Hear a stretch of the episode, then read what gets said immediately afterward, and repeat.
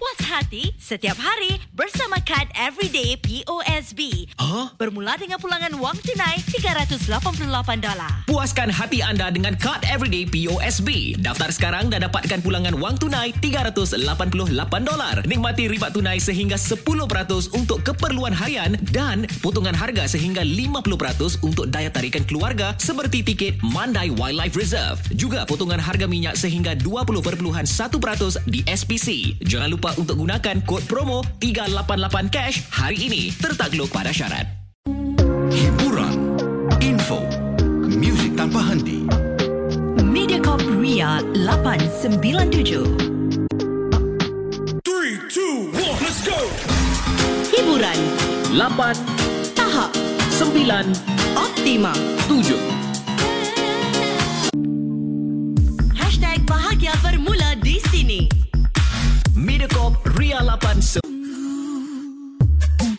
Mediacorp Ria 897.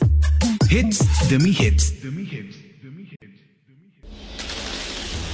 Misteri Jam 12 Gerun Malam hantarkan kisah-kisah misteri anda menerusi alamat email mj12 at mediacorp.com.sg di WhatsApp Ria 97868464 rancangan 1 jam setiap Isnin hingga Jumaat Misteri Jam 12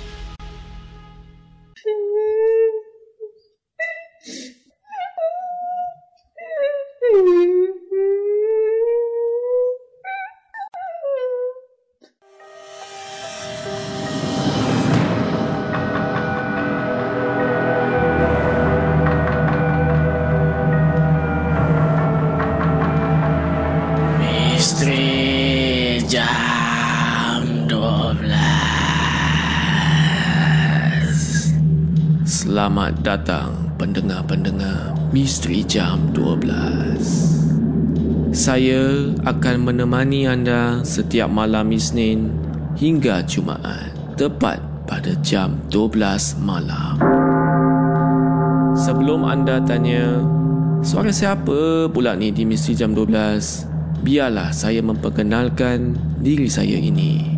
Nama saya Hafiz Aziz dan saya dari UXM.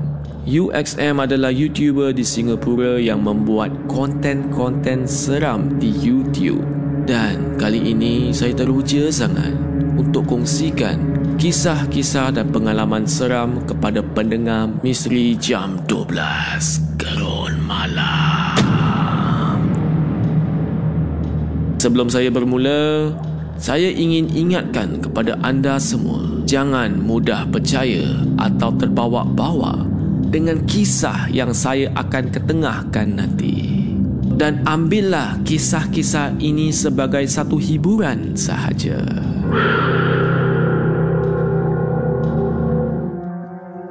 Pada malam ini, kami ada Atika yang akan kongsikan kisahnya yang menyeramkan. Seram atau tidak, kita tak tahu lagi. Jadi, dengarkanlah kisah daripada Atika.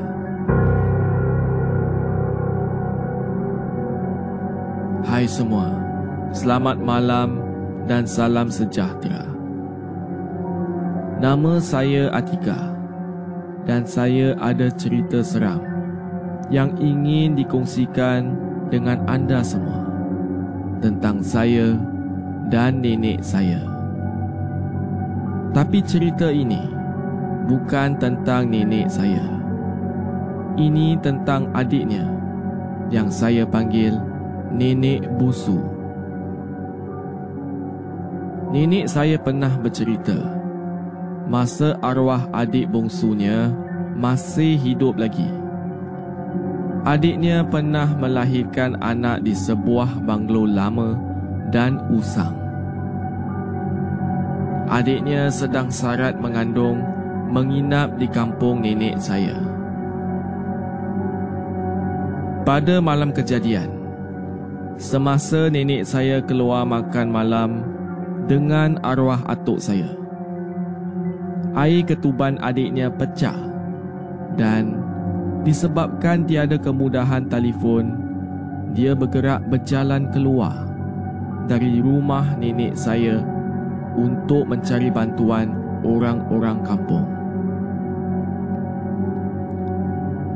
Ketika dia yang sedang berjalan sambil dalam kesakitan, tiba-tiba nenek busu saya ditegur oleh seorang anak dara yang baru sahaja pulang dari kerja. Akak, akak malam-malam nak ke mana ni? Tak elok tau dengan mengandung ni berjalan seorang. Kakak okey tak? Tegur anak dara tersebut kerana dia risau tengok nenek busu saya berjalan bersorangan.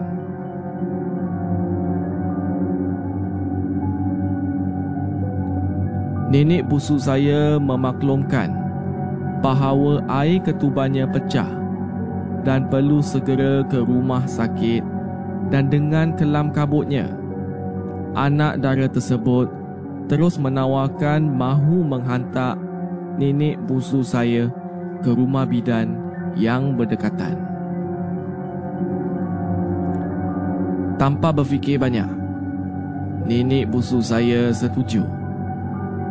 Dan mereka terus bergegas ke rumah bidan dan mereka terus bergegas ke rumah bidan dengan motosikal anak dara tersebut.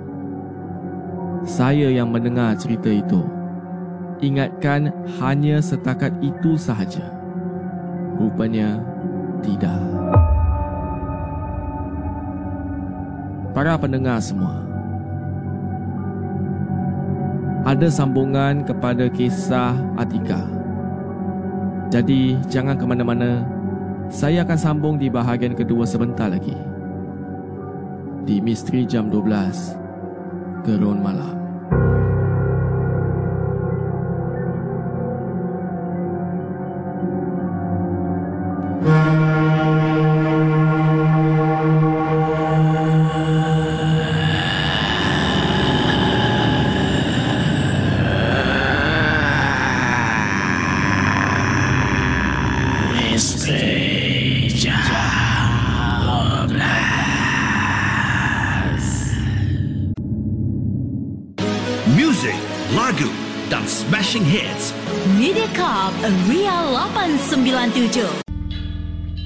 Ria 897 Berlega di dunia digital. Ria 897 bermanifestasi dunia digital.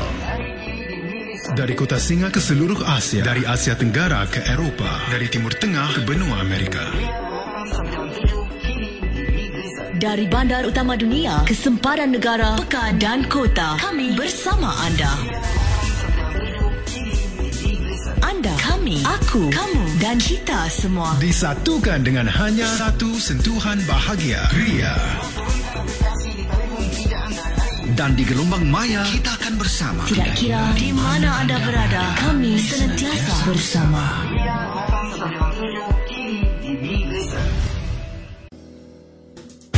Satu stesen, segala hiburan yang anda mahukan. Mediacorp Ria 897.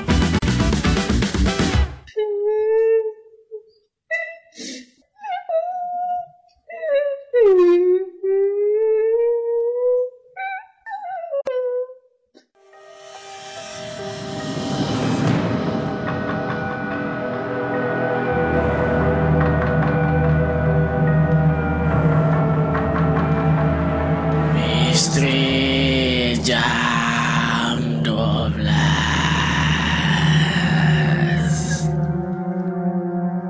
Selamat kembali ke Misteri Jam 12 Gerun Malam.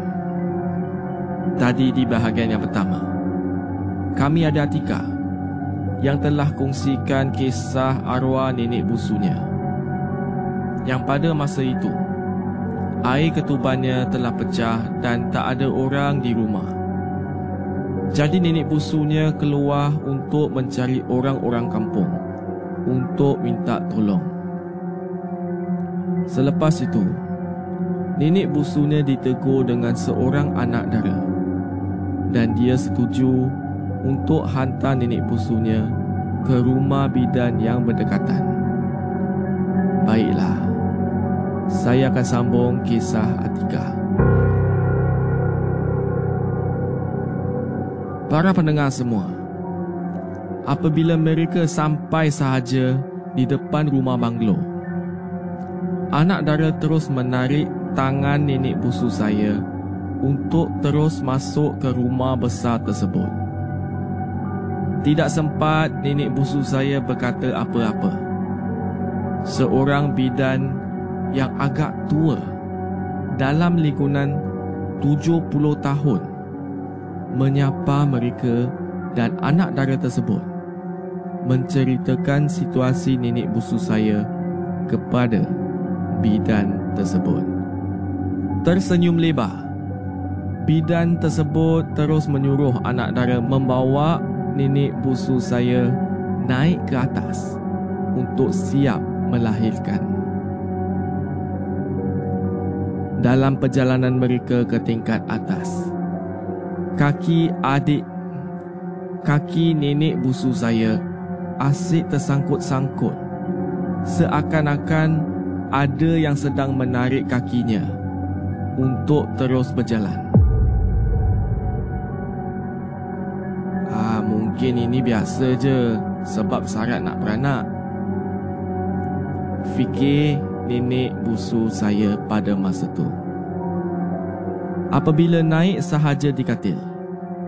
Bidan tersebut terus mengarahkan anak dara itu untuk bantu nenek busu saya untuk membuka kain supaya mudah untuk melahirkan anak tersebut. Nenek busu saya meneran dan mengikut kata-kata bidan tersebut. Sehinggalah nenek busu saya terus pingsan kerana terlalu penat menahan sakit dan meneran.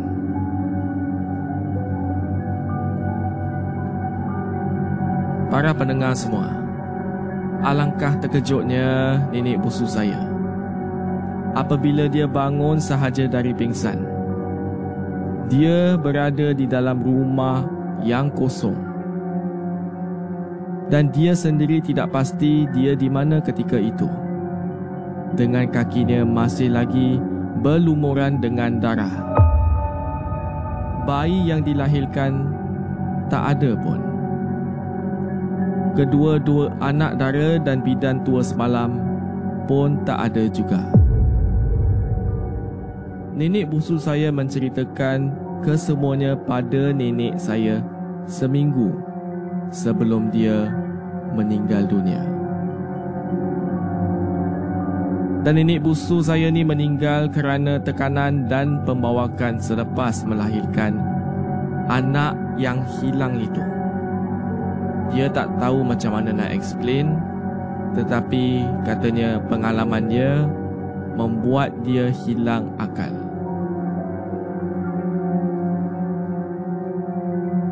Cuba bayangkanlah itu adalah anak pertama kepada nenek busu saya dan benda ini terjadi kepadanya.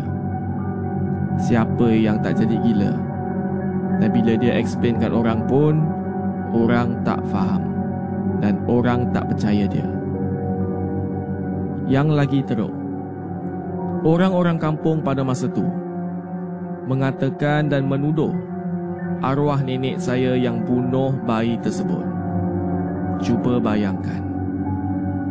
Sekian, itu sahaja cerita saya. Terima kasih. Itulah kisah daripada Atika ya. Memang sedih sangat. Memang Hafiz atau para pendengar di sini memang tak boleh bayangkan kalau ianya terjadi kepada kita. Walau macam mana pun, para pendengar semua, apakah pendapat anda? Seram atau tidak.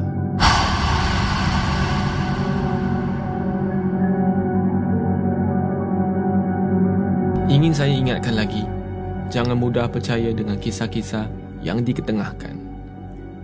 Anggaplah kisah-kisah ini sebagai suatu hiburan sahaja.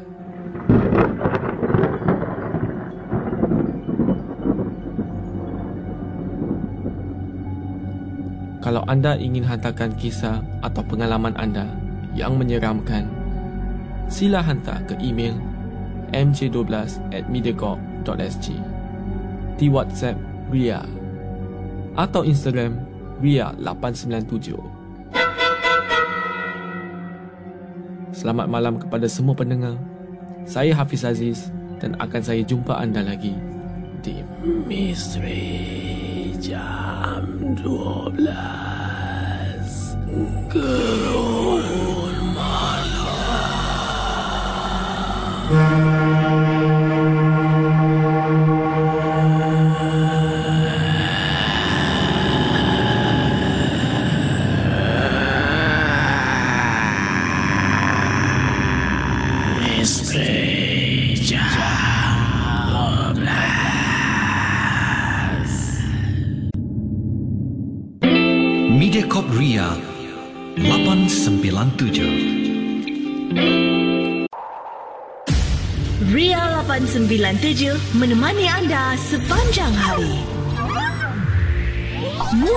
aplikasi Mi Listen atau dengar kami di milisten.sg.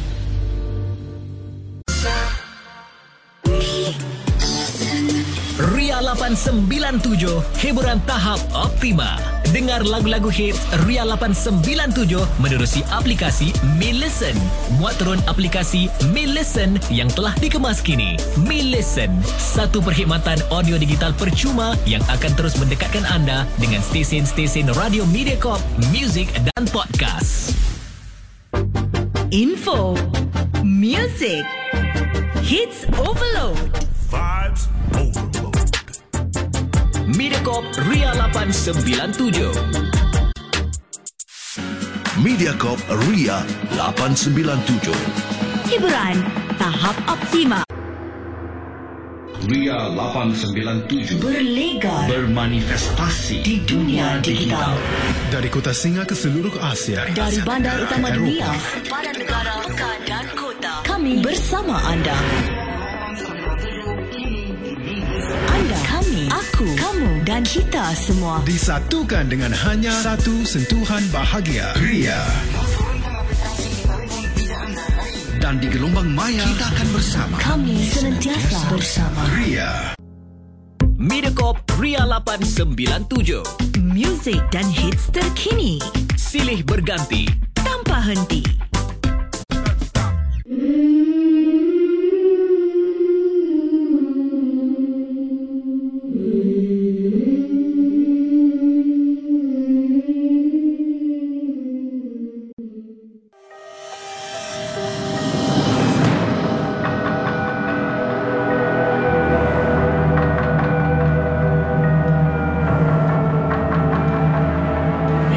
Misteri Jam 12 Selamat datang pendengar-pendengar Misteri Jam 12 Saya akan menemani anda setiap malam Isnin hingga Jumaat Tepat pada jam 12 malam. Sebelum anda tanya Suara siapa pula ni di Misteri Jam 12 Biarlah saya memperkenalkan diri saya ini. Nama saya Hafiz Aziz dan saya dari UXM UXM adalah YouTuber di Singapura yang membuat konten-konten seram di YouTube. Dan kali ini saya teruja sangat untuk kongsikan kisah-kisah dan pengalaman seram kepada pendengar Misteri Jam 12 Gerun Malam Sebelum saya bermula, saya ingin ingatkan kepada anda semua, jangan mudah percaya atau terbawa-bawa dengan kisah yang saya akan ketengahkan nanti. Dan ambillah kisah-kisah ini sebagai satu hiburan sahaja. Pada malam ini, kami ada Kak Ji yang akan kongsikan kisahnya yang menyeramkan. Seram atau tidak, kita tak tahu lagi. Jadi, dengarkanlah kisah daripada Kak Ji. Hai semua, selamat malam. Nama panggilan saya adalah Kak Ji. Saya dan kawan sewa serumah saya ni memang sangat-sangat rapat. Sehingga kan minat kami juga sangat-sangat sama. Kadang-kadang, apa yang kami ingin lakukan, kami akan lakukan bersama. Pada suatu hari, ada idea yang datang dari kawan saya bernama Ika. Buatkan saya jadi excited sangat untuk melakukannya. Tapi masih lagi belum berani. Suatu malam, apabila kami selesai menonton movie seram pada jam 3 pagi. Kami sebenarnya berdua orang di ruang tamu. Dan tiba-tiba kawan saya ni cakap, "Eh, jomlah. Kita cari hantu jom." Saya pun apa lagi melenting lah. Eh, kau ni gila ke apa? Jam 3 pagi ni nak cari hantu. Manalah ada hantu zaman-zaman sekarang. Itu semua cerita je lah. Balas saya kepada Ika. Dalam hati saya pun berkatalah Gilalah si Ika ni. Jam 3 pagi Ajak cari hantu pula. Tapi dalam hati saya pun Tergerak juga. Macam best juga eh Kalau saya dan Ika ni Boleh keluar Malam-malam Untuk adventure Siapa yang tak berminat Untuk cari hantu Pada zaman-zaman nakal kita? Lagi-lagi selepas kita tengok cerita hantu. Ika pun berkata kepada saya Eh jomlah. Sambil-sambil kita memandu Time-time lewat malam ni Kan gelap Seram. Kita carilah hantu sekali. Kita dalam kereta nak takut apa? Kalau jumpa Apa lagi Kita tekan minyak lah Kita lumba dengan pontianak tu Tengok siapa lagi laju Ika ketawa pasal tu dan sedikit sebanyak membuatkan saya rasa nak sumbat je tisu kotor di dalam mulut dia. Tapi kelakar juga dan saya pun tergelak sekali. Berlumba dengan Pontianak. Eh nak apa? Kereta kau tu sporty juga. Laju kan? Eh aku rasa kan confirm kau menang lah. Saya bergelak dengan Ika. Tapi idea kau ni untuk drive late night drive lah kira ni. Memang terbaik lah. Aku suka. Kita ambil angin malam. Kalau ada rezeki jumpa hantu, baik juga kan? Jawab kawan saya yang lagi satu. Bernama Aina. Aina ni tidur di rumah kami. Aina ni sebenarnya dia memang tak join pun untuk sleepover ni. Tapi last minute dia datang.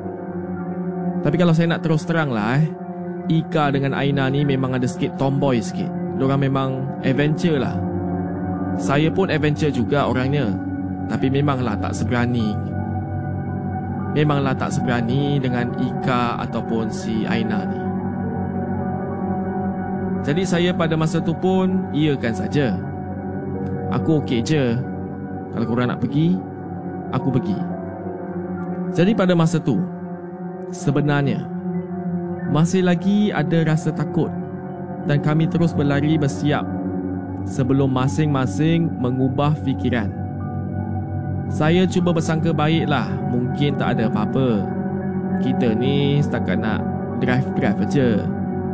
Macam kita cakap, kalau ada rezeki jumpa, kalau tidak, tidaklah. Idea kita, kononnya nak makan angin, nak ambil angin malam. Tapi para pendengar, pada malam itu saya silap. Kami semua ah para pendengar, kami semua apa?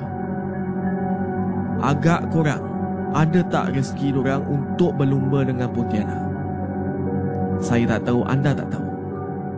Jadi ikuti kisah Kak G di bahagian kedua sebentar lagi. Jadi para pendengar semua jangan ke mana-mana.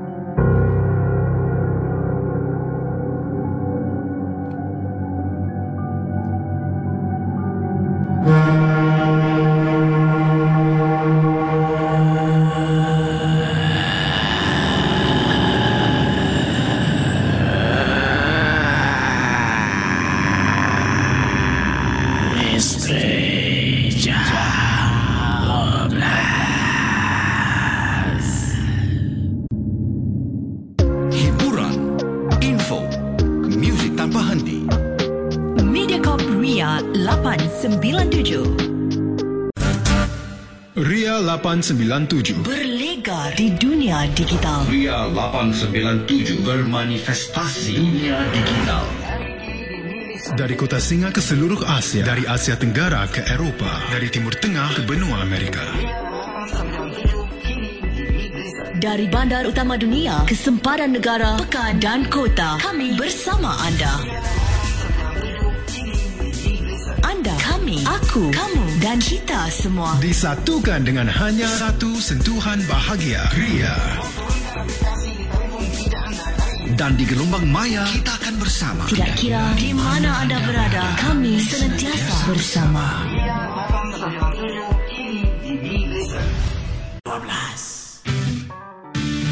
Pemacu bahagia anda.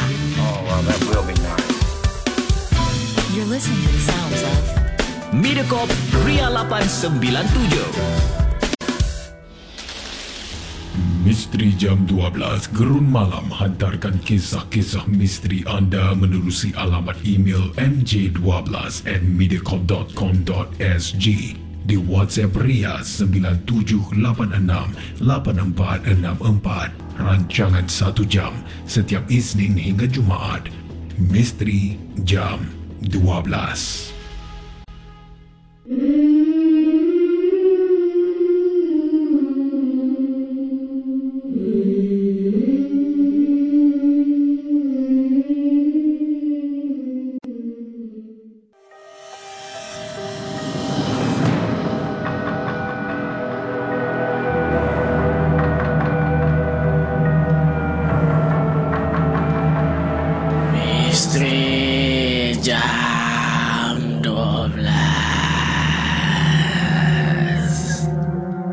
Selamat kembali ke Misteri Jam 12 Gerun Malam Tadi di bahagian yang pertama kami ada Kak Ji Yang telah kongsikan kisahnya Kak Ji dan kawan dia ni memang tinggal serumah Tapi pada masa tu Ada orang ketiga Bernama Aina yang turut datang tidur di rumah mereka untuk sleepover. Selepas menonton cerita hantu di rumahnya. Dan pada jam 3 pagi, kawannya bernama Ika mencadangkan untuk keluar dan cari hantu.